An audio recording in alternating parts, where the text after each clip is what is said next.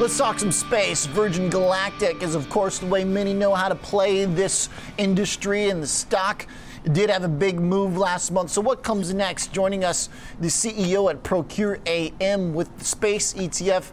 Andrew Chanin is back with us on the show. Andrew, so this week apparently there's some big stuff going on in space. What's going on? What's on the schedule? Well, right now we actually just entered World Space Week, which hopefully will bring a lot more important awareness to this critical industry. And the focus is actually this year on satellites. So, something that we're really excited about, something that people don't usually talk too much about and don't have too much exposure to currently in their portfolios. Where do you get satellite exposure?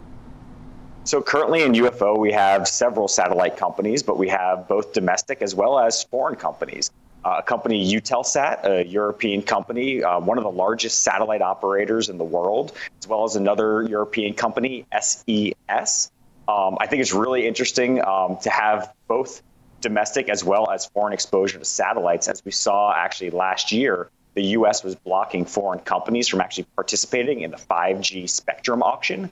So something like that could have you know, long-term consequences as far as how U.S. satellite companies are actually allowed to engage in other markets outside of the U.S. But U.S. companies, we have two, um, Viasat as well as Iridium, that are um, some of the larger holdings currently in our portfolio as well. Mm. The theme for this year's World Space Week is Satellites Improve Life, running through the 10th. So, the life that it's improving, these satellites, I mean, can one just like buy a content provider or something as a way? I mean, I know you've got Sirius in here, so I, maybe that's kind of in that direction. Um, but are these exposure plays to like the actual hardware being made to build a satellite, or do you want to just buy the end result, which is better communication or better content delivery or whatever it is they're doing? Yeah, there's a whole mix, and satellites nowadays do many different things. Um, you know, some of them are reprogrammable, some of them have multiple features, and they're not just focusing on one aspect. But with satellite companies, you're kind of getting exposure to uh, 5G, cloud computing, Internet of Things, and connected devices. And really, kind of the, the main theme that we're seeing satellites helping with is the explosion in data, and they're helping data get from point A to point B. But things like you know secure communications um, between governments and militaries are something that, as we see geopolitical um, tensions pick up around the world, become even more critical because potentially they could be vulnerable. And these are absolutely extremely important communication systems that we need on many different levels government, military, as well as us as civilians and how we do our everyday lives. If you think about things like Uber and um, you know, remote delivery app applications to get your, your uh, delivery food and things like that, even nowadays. Okay. So there are some end uses that we recognize as kind of just being some of the tech forward growth companies. Uh, walk me through again the way you guys structure the fund UFO. Is space, I know it's the top holding right now, but not by a big long shot. How do you figure out the market caps? Yeah, so this is something that is rebalanced every quarter and reconstituted twice a year. And what the index is actually looking to do is look for companies that are deriving a majority of their revenues from space related businesses and services. So a company um, that falls into that uh, class would be considered a pure play company and at least 80% of the index is made up of these pure play companies. But realizing that space is this large, collaborative, global um, industry, it also made sense to have some of these large uh, more diversified air, uh, aerospace and defense names. So you'll see up to 20% of the exposure can actually be in some of these more diversified names that are absolutely very large players in space, but might not be deriving the majority of their revenue from those industries. And then there's a modified market cap weighting for those companies that are included. Okay, and most of them still fall under the the uh, sector of communication services, industrial, secondary. Now, if space does another one of its huge runs where you know it touches 40 bucks or whatever, the stock's been wild in the past. I mean, even just getting up to $30 doesn't seem too unreasonable, or 28 bucks. That's where it was earlier this summer. Will that ride in the fund and represent its holding until the rebalance, or will, are there forced limitations for the amount that a stock can represent in the fund?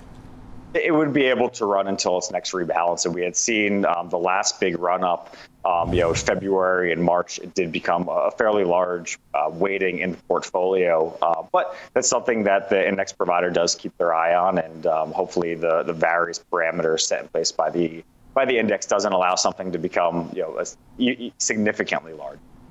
What are you seeing right now in terms of Wall Street uh, giving these companies credibility? I know there's been some more analysts that have covered Virgin Galactic. What about some of the other lesser known plays? Are we seeing sell side analysts cover these? Are we seeing more actions uh, by the actual uh, sell side research?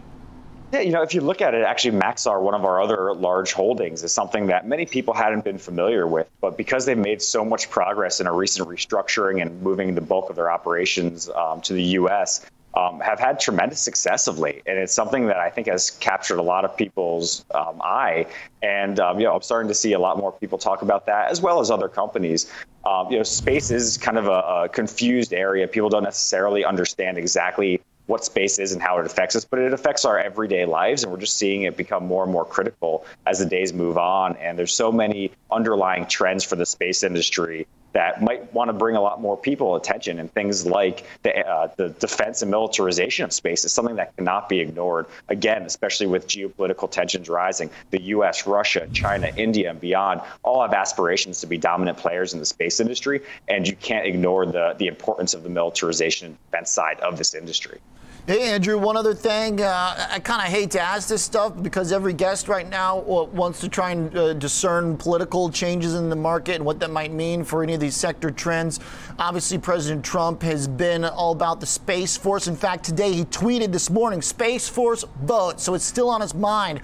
Does any of the spending in this industry change based on who's in charge? I certainly hope not. I think this is something that is bipartisan and everyone can agree that space is critical for our everyday lives and will be extremely important as we go forward to remain a dominant player in the space industry. Because I'm a firm believer that those countries, those companies that are able to lead the way in the next decade could potentially lead the way for the next century. And it's something where building your infrastructure out today is extremely as important um, as it ever was, especially as we see some of these global aspirations to build permanent colonies on the moon and use that as a base because that is our gateway to the stars, which was Space Week's theme last year. All right, cool. Thanks for the update, Andrew. Appreciate it. Always fun. Thank you. Thanks a lot. Andrew Chanin is the CEO at Procure AM.